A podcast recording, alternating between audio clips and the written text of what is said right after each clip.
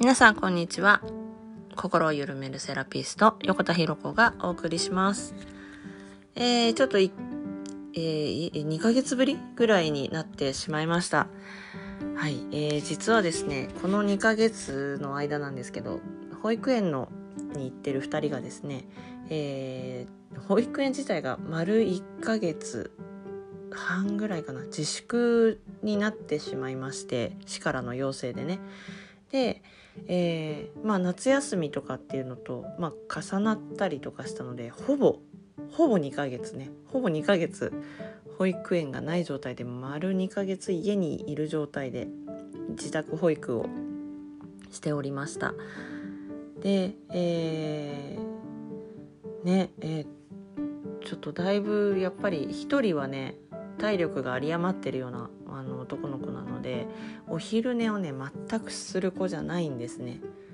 まあ、なのでねあのー、こういう音声配信をするとか動画を撮るとか言うとあの入ってきちゃうんですねあの部屋に入ってきちゃったりとか「今何やってんの?」って来ちゃったりとかあのその場に座ってタブレットの音声が入っちゃったりとかいうことがあってことごとく撮影するものが全部ジャンになっちゃうっていうねあの、まあ、なのでまあちょっと諦めてもうこの2ヶ月は子供と向き合おうというふうにね、えー、あとはもう目の前のお客様ねいらっしゃったお客様と向き合って、えー、というふうな2ヶ月を過ごしておりました。でまあでもあと何もしなかったのかというと、えー、インスタグラムの方でですね、えー無料であとちょっとね残席13名で閉じようと思ってるんですけど、えー、今のところ13名あと募集している無料のコミュニティサロンのコミュニティがありましてこっちの方がですね週に1回日曜日に、えー、夜9時から大体大体かね大体夜9時からで、えー、ライブ配信をさせていただいてます。でここではなんか女性参加いただいている方のねなんかこう学びになったり気づきになったりをねするようなことをなるべく配信するようにしておりましてまあここがね最近なんかちょっと盛り上がってきているなっていう風に感じていて私自身も楽しく配信できています。でねこのこっちのこのラジオの方なんですけど本当ありがたいことに2ヶ月全然こっちは更新できてなかったんですが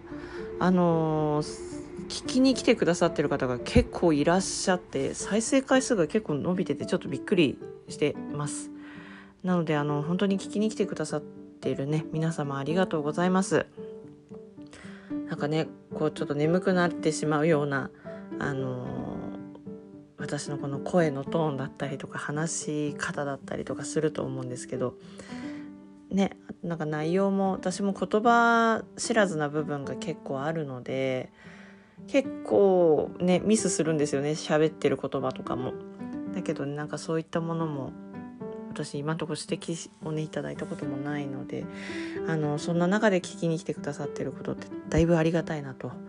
思います。本当にあのいつも聞きに来てくださりありがとうございます。はい。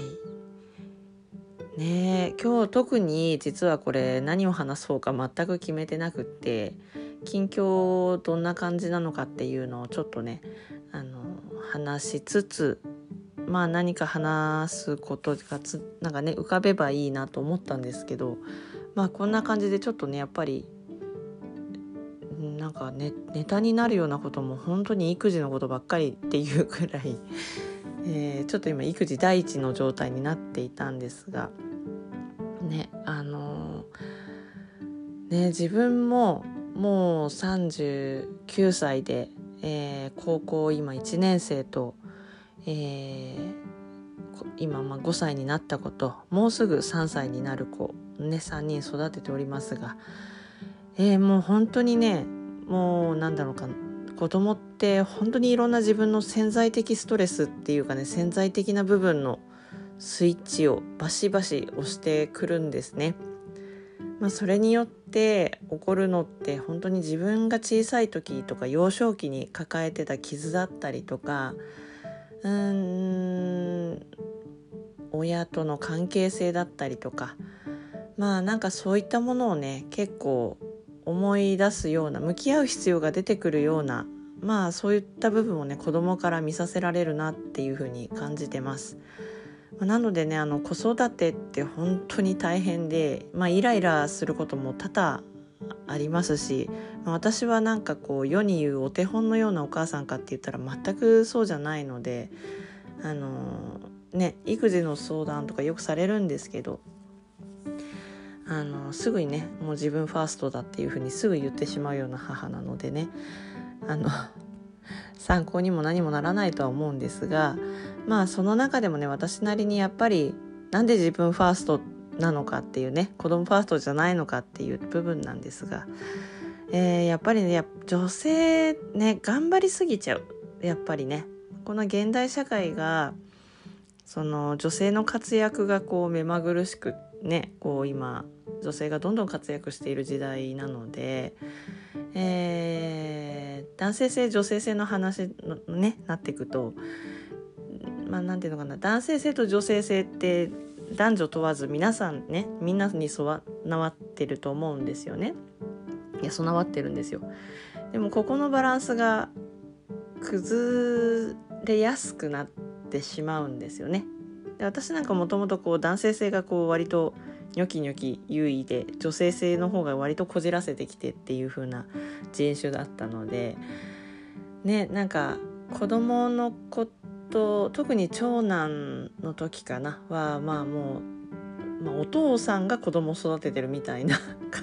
ぐらい私割と男性性のニョキニョキ具合がすごかったんですよね。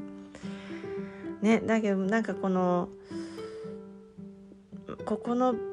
バランスが女性がねその男性性が優位になってしまうのっていうのはやっぱりこう女性が社会に出て男性社会ってね今までこう作られてきた社会今の世の中っていうのがやっぱり男性社会なのでその中でこう仕事をしてしまうと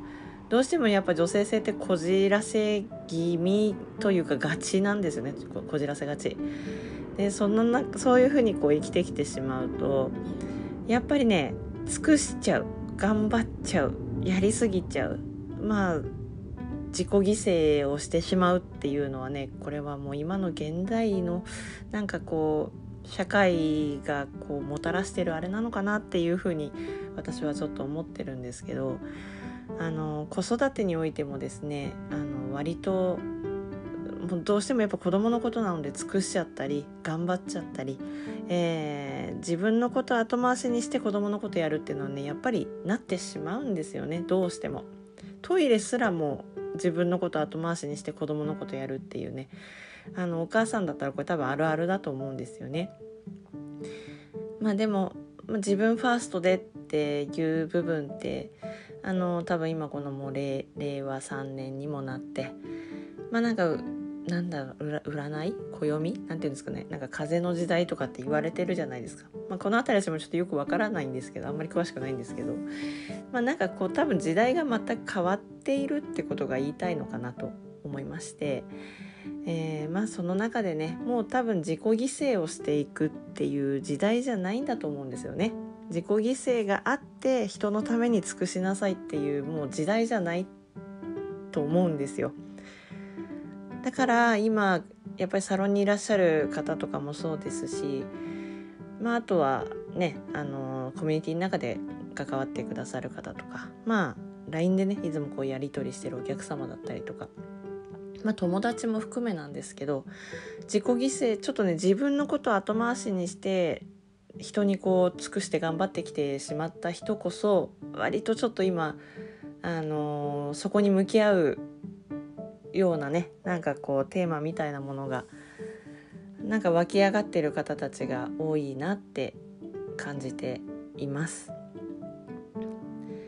かねやっぱね自己犠牲のもとで子育てしてると絶対きつくなるなっていうのをこの2ヶ月で本当にね感じましてでこれって子育てに限らずどうしてもやっちゃうっていう部分では子育て本当に如実に出るんですけど社会に出ててもねあの会社に勤めていてもあの自己犠牲って絶対やりがちだと思うんですよ。自分のこと後回しにして頼まれたことを先にやっちゃうとか。まあやりがちじゃないかなと思うんですよね。特に頑張り屋さんなんかは。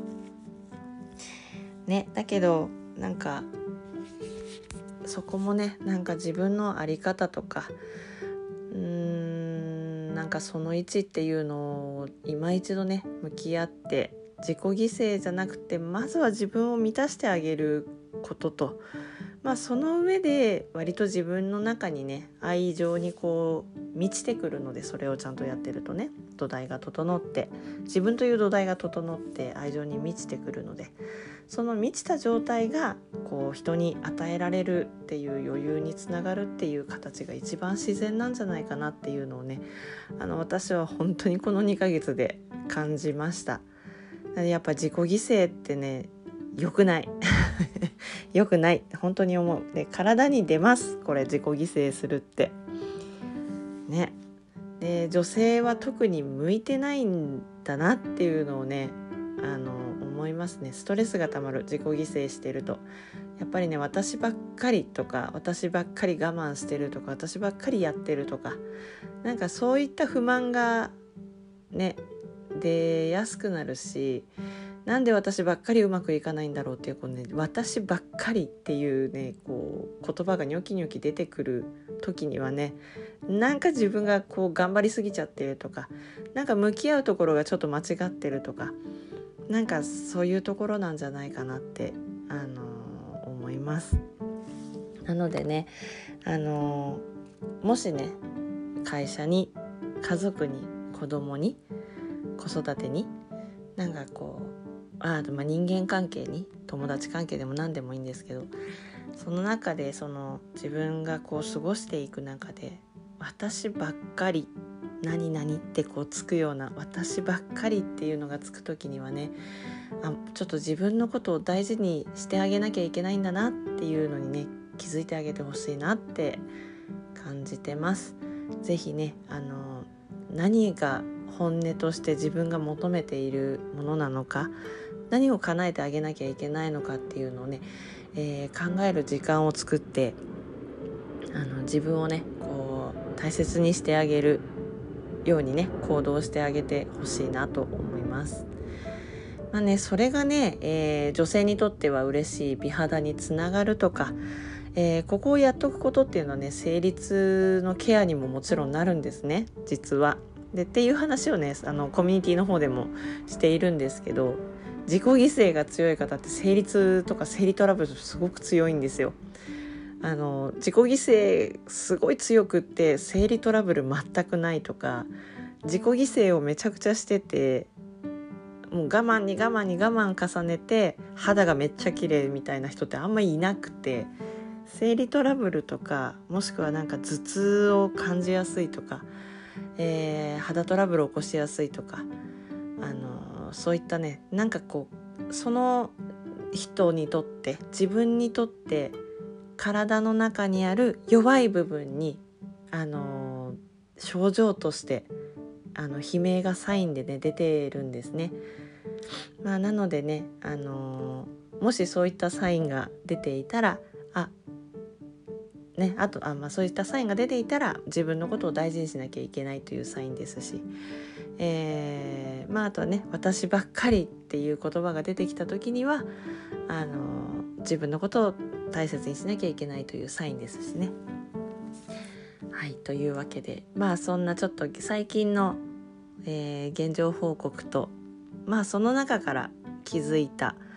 えー、あ自己犠牲っていけないんだなっていうのあんま良くない体に良くないんだな美容に良くないんだなっていう気づきをねお話しさせていただきました。ね、ぜひねあの自己犠牲女性本当に向いてないのであの